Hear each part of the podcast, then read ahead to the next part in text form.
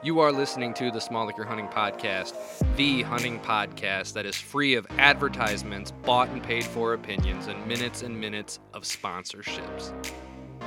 If that's what you want, there's a plethora of other podcasts out there. Here, we're going to talk openly, we're going to talk honestly, and we're going to live in the real world, free of sponsorships and paid for advertisements and opinions that are governed and dictated by them. That sounds interesting. Stay tuned for this episode of the Small Liquor Hunting Podcast.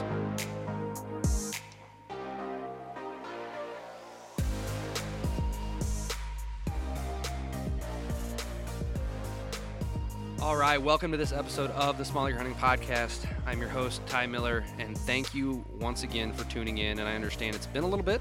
The last episode with Al um, was about a month ago, and the amazing episode with Jake as well um, prior to that. This episode, no guest, but we're going to be talking about something that I feel like as of late, um, it seems to keep jumping out at me. Things keep coming up on either forums or other podcasts, or I'm hearing people nitpick to each other. And uh, there's a lot of different opinions out there. And I guess what I'm going to delve into is just another opinion. But I'm going to try to substantiate everything that I say because guys and gals that are listening, this whole uh, deer hunting industry or, or whitetail consulting industry, if you will, I think at times does itself a disservice in making it seem like it's so hard to do. It's really not rocket science.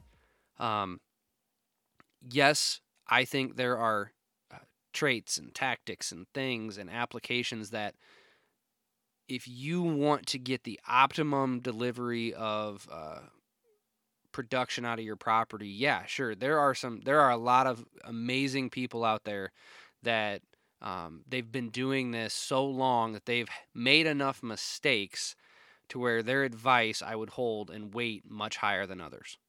Um, so I'm not saying that there are not like there are people out there that their services cost what they do because they're worth it because they've proven it. There is a track record there. But I will also say this I think in today's world, if, if a man or woman out there, or any of you listeners, are willing to devote your time, energy, and resources within reason without stripping away your family's um, livelihood or being able to feed your family or stealing from other um, more important responsibilities of yours, but if you're willing to devote time, energy, and resources to um, your property, you can make it better you know, I've never once yet seen a property that cannot be enhanced, that cannot take another step forward. Um, now, that's all within reason, and there are definitely some properties that, hey, you've got to be willing to accept the fact that your reasonable expectations for this property need to be squelched due to X, Y, and Z factors that are out there. I get that. But let's not sell any property short or any person short um, if you're listening to this podcast, one thing that I've always tried to tell every single person that comes to me is, you know, I don't know everything. My only goal is to hopefully encourage you based off of everything that I know and everything that I've seen success with. And at times, referencing people who I have intimate knowledge with either their success or their property designs to where I can recommend what they've done because it fits in what they've done, even if I haven't done it per se exactly. Um, you know, guys like Jake Ellinger out there, there's some things that I will blindly recommend because I've seen it time and time again work on his properties or others and fellow hunters that I know that have had him as a consultant. Um, same would go for a guy like Don Higgins or Jim Ward. You know, I, I have built built up enough knowledge base that I can recommend those people. And it might sound crazy coming from a guy, but you know, once again, no sponsors. I'm not bought and sold for by anybody. I have no um, relationship that's going to dictate what I tell you on this podcast. So those are gentlemen right there that I will recommend until the, the cows come home because I believe in what they do. And they each have a very specific and different, you know, you get those three guys around a table and talking about a habitat plan, they could be talking about the same property and you're going to get three different plans. Overarching the uh, general theme for the properties, and I think some of the some of the things that they all would agree would make the property better would overlap. But you're going to get three very different approaches possibly to every single property that if you were to hire each of those guys to do a plan for. And that just shows the diversity of how you can apply a habitat plan and how you can make your property better.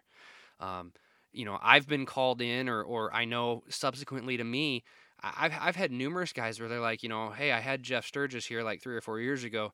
I just want another set of eyes on this property. And it's amazing what, even if a guy came back to the same consultant three or four years later, every good consultant that's out there is constantly learning and constantly changing and constantly asking questions why this? Why that? Why are they doing this? What is this work why is this working but it didn't always work? And their their growth is exponential compared to the normal landowner because they're not only seeing it on their properties they're also seeing it on their clients properties and the properties that they walk every single year.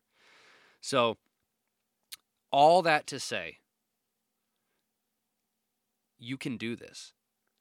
Each and every single person out there as I think there are a few hurdles, and these aren't the only hurdles, but on this episode today, we're going to talk about three things. Three things that I don't care if, if, if this is the only thing that you ever listen to. Um, you never hire a consultant. You never have anybody walk your property. These are three things before you delve into designing and planning your property yourself. These are three hurdles that you need to be willing to clear in my opinion, in order for your property to really jump towards that success. Now, obviously, everything's relative to the factors around the property, you know, if, if and your goals, you know, if your goal is to shoot a booner, there's going to be some things that you just can't do in life, and that may be the case in your in your certain situation. But these are three aspects that I know are some of the biggest hurdles for people that I talk to, uh, clients that have reached out to me, clients that have reached out to other guys that I've talked to them or just my hunting friends in general. And these are three. Now, this is geared towards those folks that really want a deer centered property.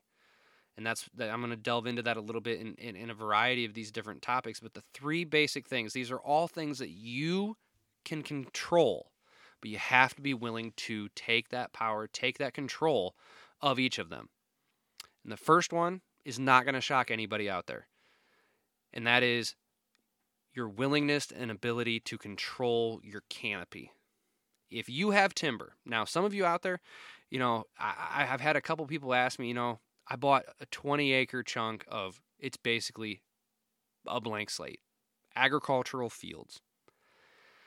And it might seem like a detriment, but you can start from scratch. Yes, your long term objectives to adding timber, adding bushes, and adding structure in there that's not either a grass or uh, uh, an annual screening method, uh, planting or something like that, yes, it's going to take more time for you to get there, but you being able to do that and literally control and introduce in just three to five years a lot of early successional old fallow field type growth is insane.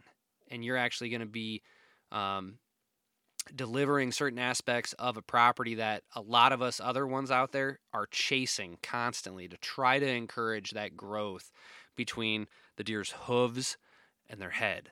You know, our feet and our armpits is as I like to say, you know, that's the sweet spot. That's where we need our property delivering things to the deer because that's where they live.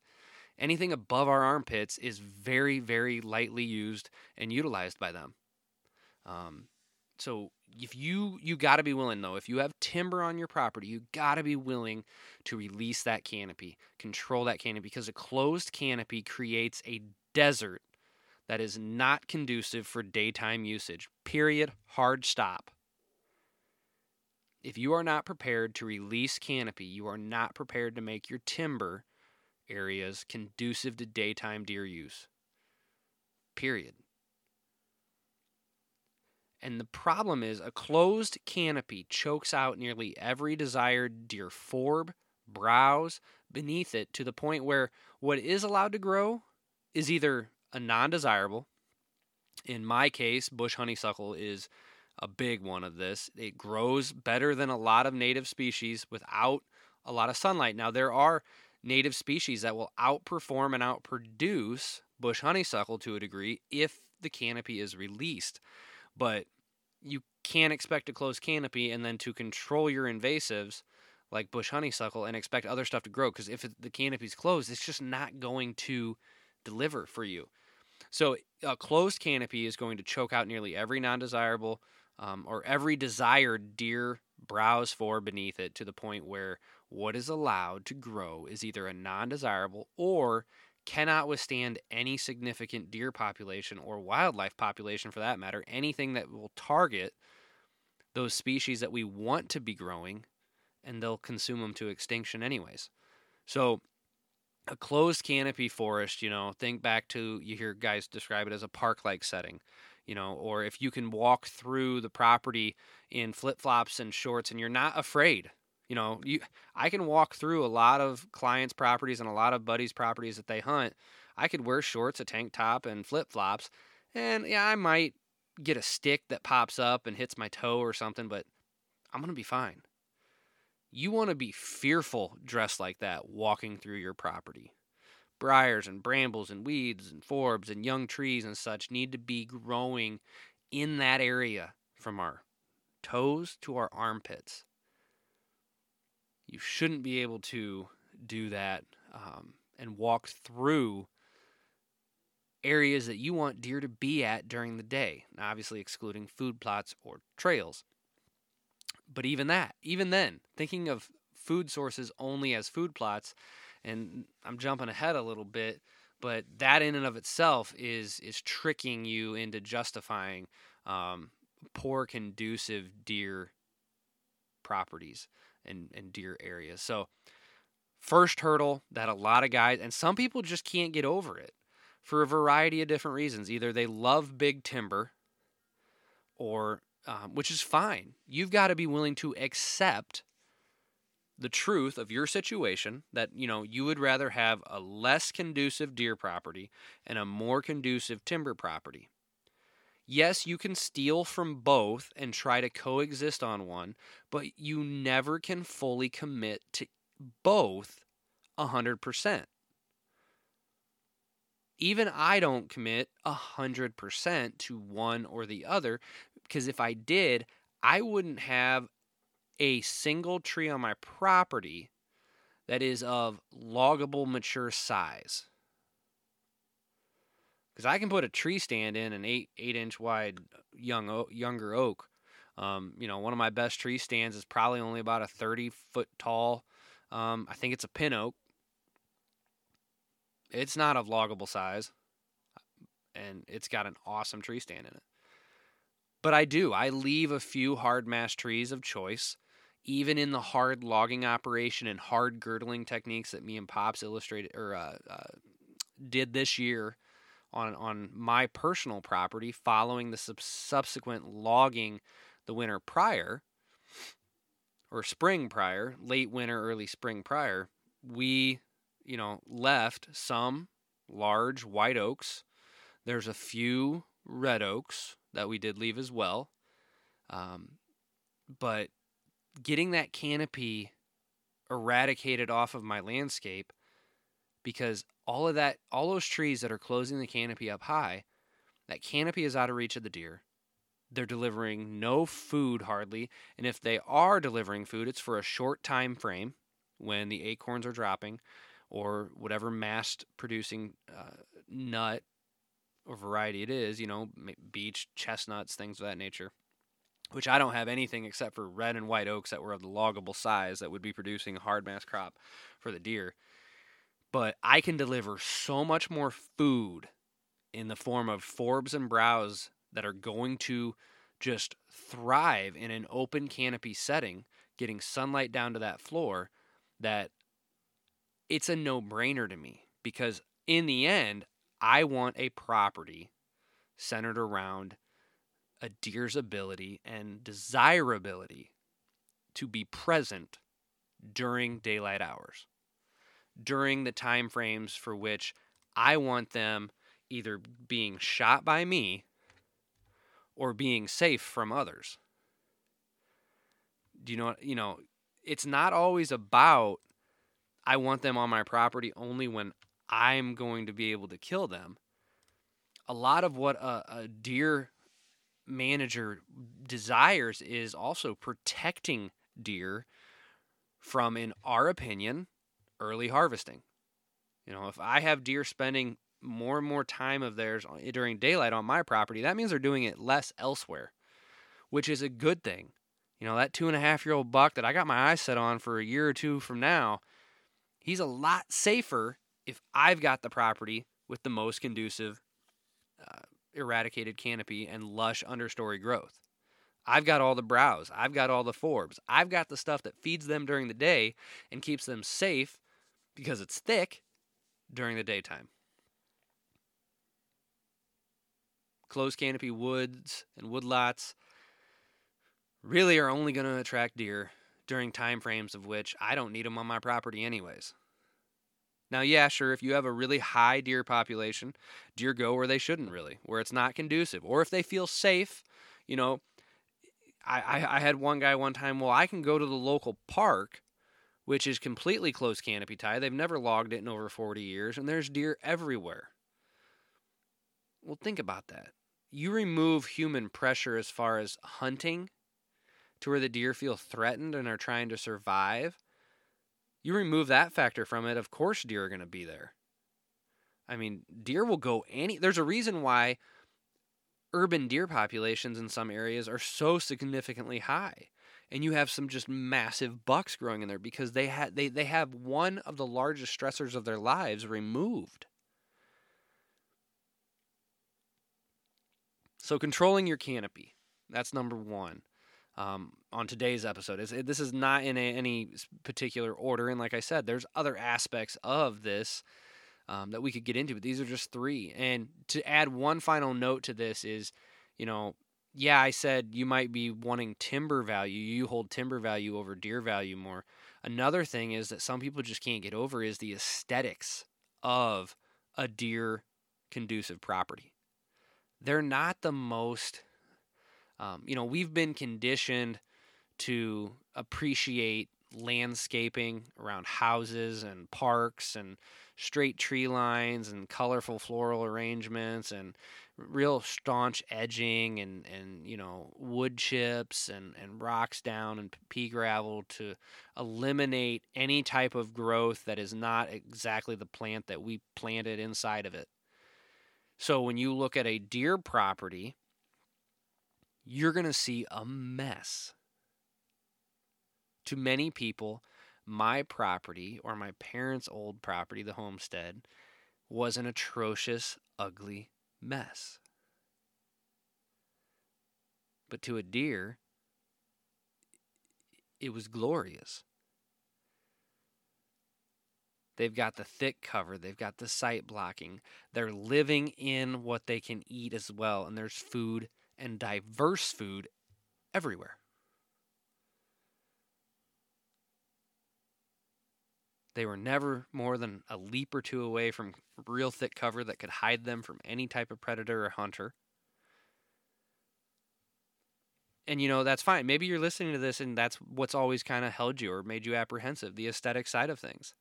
And there are some things that you can do to try to make your edging, you know, it's one thing some people, you know, they're like, okay, fine, that five acre chunk, I'll go ahead and I'm going to make it an absolute mess. We're going to do a lot of traditional, we're going to log, then traditional cutting, maybe some girdling, and we're going to get rid of 90% of the trees in there. And it's just going to be a, a thick understory mess.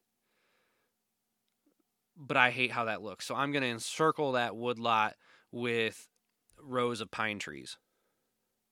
It gives a, a clean edge to an otherwise not aesthetically pleasing thing. I know many guys that do that. And that's fine. They at least are willing to admit that that's a factor, but they needed to find a way to make it happen because they understood and know the power and the benefit of having that mess behind the tree line. So let's jump in. So this doesn't, this podcast doesn't last forever. Um, the number two thing on or the second thing that we're going to talk about today i need to stop labeling it with numbers but the, the second thing that I, that you can control the second hurdle and this is there's going to be aspects of this one that roll into the last one too, but controlling your habitat. That sounds really obvious. You're listening to a habitat podcast. This is a whole episode geared towards the three hurdles to designing a habitat. Three things that you can control, and then the second one is just to control your habitat. But let's let's kind of unpack this a little bit. Oftentimes, when guys delve into a property, they focus on what is the air quotes sexy thing to look at. Where am I going to put my food plots? Well, what, what, what would you plant? I need to know, like food plot wise. I just got this brand new property. I want to set it up, and I, you know, where would I put my food plots? What am I going to put in them? And focus solely on food plots. Food plots are the easiest thing to do, in my opinion. Um, even to, to, to just do them, to do them very well. Yes, there's effort. Yes, there's soil tests. Yes, there's things and tactics that you can do to encourage and make it easier on your life for um, soil health. And you know, go back and listen to the Al Temechko uh, episode where we talk about you know no-till broadcasting or drilling and keeping the soil active and just having a diverse food source um, in your plots. But on that, deer want diversity. Monocultures of any kind rarely exist, if ever, naturally in nature. Now, there are certain um, elevation points where you get to where the limited growth of there's just not a diverse number of things that can grow in certain settings or certain soil types. But rarely, especially in the Midwest or the immediate surrounding areas, it just doesn't happen, guys. It doesn't happen. Monocultures do not exist. Um, pinpoint rows of Norways that are just perfectly straight don't exist. Um, which is one of the things, unless I'm trying to put an edge in or designing a, a line, I'm going to do clusters, random clusters, five here, seven there, irregular shapes, make it feel natural to the deer. But deer want that diversity. The browse and, and the diversity falls into not just what you're putting in your food plots. The diversity falls into what browse exist on your property. What woody vari- varieties of trees do you have growing, both early, successional, or up high that you could hinge down, um, or cut and eliminate and have sprouts? What are the browse like on your property, and what can you do if there's not much diversity? What can you do to make it more diverse? What forbs exist on your property? What natural forbs, weeds, and such are growing on your property? Can you walk into your property and within the first, you know, 10 minutes there, can you identify 30 to 40 different plant varieties? If not, maybe we need to look at incorporating more of that into our plans. Um, if grass is overriding certain areas of your property, maybe controlling the grass growth and trying to encourage um, other herbaceous vegetation to grow um, more forbs and weeds and such might be what you need to do. Uh, the hard mast, if desired, which exists on your property, is it diverse? Do you have red and white oak variants? Um, I had a pleasure of having um, Mariah Bodges, I think is how you say his last name, on. He's he's our Indiana deer biologist on another podcast of mine that I do just for Indiana deer news, and I'm hoping to have him on here because he did a whole uh, acorn study about you know why deer might target certain species and such and, and the timings of which but you know one of the things that you need is that red and white. Whites get hit early. Whites germinate the fastest. Um, their nut doesn't stay viable for lack of a better term on the ground as as long. So they usually will get targeted first by the deer and then red oaks late um, but both get targeted hard in most areas. You got chestnuts and beech and hazelnuts and just um, whatever can grow in your area. Down in the southern part of things, uh, I don't know, deer eat pecans? I have no idea. I, I've never had the uh, necessity to know that. But any any hard mast tree, do you have diverse offerings on your property? And if not, is your property conducive to the introduction of? Um, and what I mean by that is, you know, obviously the smaller your property gets, the less you can offer them, and you have to pick and choose which holes in a bucket you're going to offer the deer. Um, always starting with the largest hole in the grand area around your property. It's going to make your smaller property that much more significant if you're giving the deer something that they are craving because it's nowhere else. Um, but on along the same lines as hard mast trees, we have soft mast trees. If they're desired to exist on your property, do you have apple and pear ver- variants? Do you have ones that p- produce fruit early, maybe midsummer, early summer, late summer, early fall, mid fall, late fall, winter? Um, plums, persimmons, pawpaws, there's a wide range of mulberries. There's a lot of different um, soft mast trees. Do you offer a diverse amount? And if not, again, you have to ask yourself these are things that you can control. Can you introduce other types to your property? Bedding variants. Um, bedding variants and the structure for which is delivered in the bedding areas, to me, is not as necessary but if if you can offer because each buck is going to prefer and even doe families i think to to a degree. I mean deer are when it boils down to it a lot like humans. We all have our preferences of things. Some of us you know a lot of us might love coffee but some of us like and love coffee black need a little cream need a little sugar. You know does a buck does this buck prefer more of a timber stand um, bedding area that's thick and, and, and has maybe a little bit of hinging or just pure um, traditional falled and logged trees uh, with less uh, side cover but just more thick stem count shoots and such? Do they prefer more of a grass, uh, maybe uh, switchgrass, uh, cold season grasses?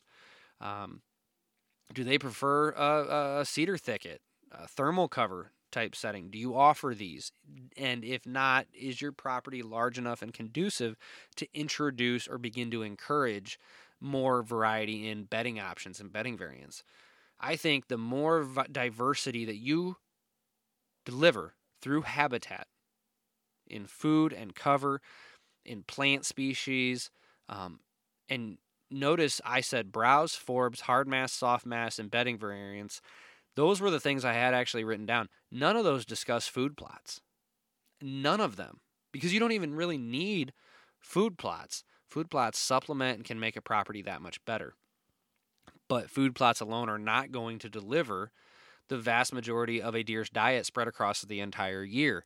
You know, there has been numerous studies that indicate anywhere from about you know the lowest being 40 to 45% to the highest being 60 to 70% of a deer's diet even in large agricultural areas with row crops is still forbs and woody browse. Browse are a tremendous tremendously important um, food source for deer that vastly too many people just don't care about and you're doing yourself a disservice, your property a disservice, and the deer on your property a disservice if you are um, being one of those people. So th- this this is an aspect that you control. You control. The final aspect, which is, in my opinion, all encompassing because if you control this one, then you can convince yourself to do the right things in the first two that we discussed and any other aspect of your property plan and implementation. And that is controlling yourself. You. That is the hardest thing for anybody to get over. It is tough to convince oneself like some examples. Some of the hardest conversations i've had to have with people in consults is you are hunting way too much. Or you are hunting in a manner that is the worst for your property. Your entrance and exits all they do is educate the deer and make your life harder. And make the deer more nocturnal as far as usage on your property. Just because and that's one thing too just because the deer that you're seeing are nocturnal on your property doesn't mean those deer are nocturnal. They're moving somewhere. They're living somewhere during the daytime. They don't just stop existing.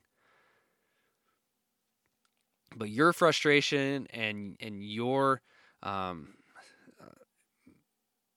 unsettled feelings towards the current situation were self-made. And that's a hard thing to deliver to people sometimes. So if you're listening to this, you got to give yourself a real self evaluation. And I think this is the aspect, and this is the reason why so many people go to somebody else and hire somebody else or get somebody's thoughts because they cannot see their own mistakes. They cannot see what they've conditioned themselves to overlook you know, in any line of work, even, you know, at my job, it's easier for somebody else to spot my mistakes than necessarily me spot them at times. Especially if you've seen success for a while, you've been conditioned, maybe you got a property, you threw in some food plots, and you shot a couple big bucks on there the first year or two that you owned it. But then gradually, over time, the last few years, it's it's just the huntings went down. And you've never asked the right questions or evaluated the the sightings appropriately or mapped out your entrance and exits and and understood how everything that you're doing and the stories that you're reading behind leaving behind as I like to put them many of you guys have heard me use that analogy but your stories are telling those deer and educating those deer how to use your property in a manner to which they never have to worry about you So, controlling yourself on how and when you hunt, how often you hunt, when you hunt, how you access, that might, you know, those two things right there, that might mean that you've got tree stands that you need to tear down. You need to move because you don't have a way to hunt them without being a detriment to your property and a negative to your hunting than a positive. Sometimes the most important decisions that a landowner or a hunter can make about their property is not to hunt instead of hunting it. So you got to learn that. You got to learn that your goals, you know, you want to you want to harvest a mature buck. Okay? That means everything that you do should be driven by that, which means every decision that you make from the steps that you take on an entrance and an exit route are dictated and controlled by that. And while the stand that you're getting to once you're there might be perfect, if the deer are in fact where you hope they are and that buck is, if the wind's good at that stand, that's great. But was the wind good for that access? Did you just disperse your scent towards an entire property section of your property and educate an entire group of deer irregardless of if that buck comes down out of the smaller cover that isn't being hurt and you shoot that buck that night congratulations it came with a cost because you know that three and a half year old or that other four and a half year old buck or five and a half year old buck that you got on your property, he was bedded in that bedding area that you walked upwind of, and it blew right down into him. He watched you. He knows now your route, and if he sees that or or smells that a couple more times, deer can be conditioned. You know they're not smart enough to just completely uh, plan ahead to the point of what you know they're a reactionary animal, but we can condition any animal can be conditioned. Look up Pavlov's dog. Um, and I think deer, to some extent, are uh, wiser than dogs. They definitely have to worry about surviving more than dogs. But that's why at times, you know, guys might come into a property and have a couple gangbuster buster years, but they've in the process of doing so, they've been educating the rest of the deer on that property. Don't cut corners. Don't sacrifice educating one section of your property with the hope that you get to capitalize on another property on another section. Now, I understand some guys are more risky than I am. I get that. I know I have a very conservative uh, oriented style of hunting, but you know what? It's worked very well for me. I want bulletproof entrance and exits. I want bulletproof stands locations. And if that means I'm going to hunt the exteriors of my property more and not internal of it, maybe not set my best stand, my best stand that I've ever hung on my property still has never seen me set in it during the regular season. To the point where I'm probably going to tear that stand down because I should use it somewhere else. And at this point, that strap, I'm surprised, is still in it, and it's probably embedded in that tree, the stand itself. Because I think I hung it back in 2017. So, controlling your canopy, controlling your habitat, and controlling yourself. Those are three crucial and important, and in my opinion,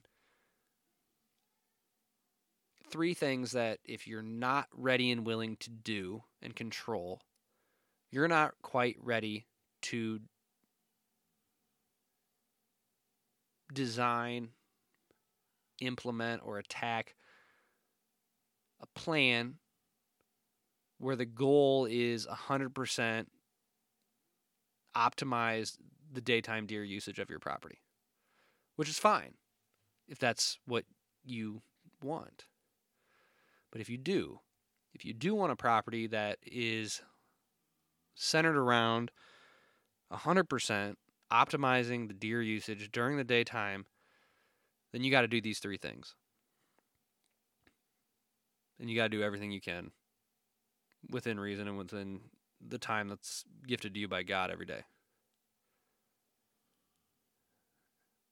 And you know, it's it's like anything in life, none of it comes handed to you. Now granted, some of you out there have enough money you can hire a really big consultant and then they can recommend there's people out there that literally what they do is they go around to people implementing plans. Like they will go in, they'll fire up the team of their guys, will come in and they fire up the chains. They do everything. They do all the work. All you got to do is show up, hunt when they tell you to, follow the plan verbatim. You know, more power to you guys. If you're listening to this podcast and that's your situation, you probably laugh at how hard and how much effort I put forth in my deer hunting. but I have a feeling the majority of you listening to this are normal, hardworking Americans just like me. Um, you don't have a ton of spare capital and you know an order of trees from Morse Nursery or Blue Hills Nursery or you know like I do it's a big deal which is why you might only get 6 trees one year next year maybe 12 there's a reason why you try to find cuttings instead of ordering cuttings of red osier dogwood or willows because it's free or you know I'm probably not the only person listening to this podcast that has used a rear tine garden tiller to do an acre food plot. We're a little different. But that's why I think the majority of us that put forth our time and our resources and our energy, a lot of sweat equity, see success more than some that, let's just say, don't have calluses on their hands or feet. I think that's all I got for this episode of the Smallacre Hunting Podcast. Hopefully, those three things that you can control got you realizing maybe you're you haven't been willing to accept one of those things, or maybe you know on habitat you have not focused enough on the browse, the forbs, the hard and soft mast, and the bedding variants. You've just been worried about food plots that you now need to think and you realize you need to focus on some other aspects of your property. Maybe the canopy thing, you've heard it harped on and you've heard it discussed, but you know what? You understand that you can walk your property in shorts and flip flops and walk through your timber sections with no care in the world. You know, some some there's the tennis ball theory. I don't remember who it was with the QDMA, remember there was an article, but you know, you should be able to throw a tennis ball about 20 yards away from you and it should disappear if it's good habitat. You shouldn't be able to see it. So I know guys that you could literally throw a tennis ball 200 yards in their woods and one you wouldn't hit anything and two you could still see it when it lands, as long as there's not enough leaf litter. So keep all these things in mind. Thank you for tuning into the podcast. It means a lot to me. Again, if this podcast is something that you enjoy, or any aspect of small smallacre hunting is something that you've enjoyed and it is of a resource to you, and you'd like to encourage me to continue to develop these things, none of this is free. Um, you can check out the Patreon page. It's linked on the website, and you can actually uh, set up a, a, giving amount. As I think the cheapest ones, I think it's even a dollar if I remember right. I might be wrong, but uh, for basically the cost of a coffee a month, you can support smallacre hunting and uh, help me avoid um, ever considering having advertisers or sponsors. But again, this is Ty, Smallacre Hunting. God bless, and good luck out there.